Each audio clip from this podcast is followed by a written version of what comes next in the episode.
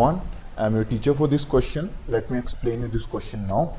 In the given figure, D is a point on the side BC of triangle ABC such that angle ADC is equal to angle BAC. Prove that CA into CA is equals to CB into CD. So given हमें है that angle ADC equal है BAC के और हमें prove करना है that CA square is equals to CB into CD.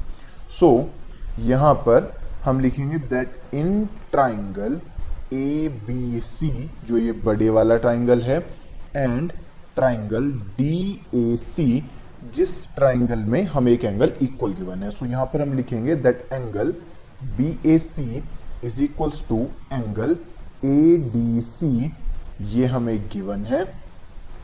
Then angle A C B is equals to angle A C D या इसे हम डी सी ए भी लिख सकते हैं बिकॉज़ ये एंगल कॉमन है। सो so, हम कह सकते हैं by angle angle similarity rule triangle A B C is similar to triangle D A C so अगर दो ट्राइंगल्स सिमिलर आ जाते हैं तो उनकी साइड्स का, उनकी रेस्पेक्टिव साइड्स का रेशो बराबर होता है तो हम कह सकते हैं that C A upon C B is equals to C D upon C A और यहाँ से हम कंक्लूजन निकाल सकते हैं that C A square is equals to C B into C D I hope you understood the explanation thank you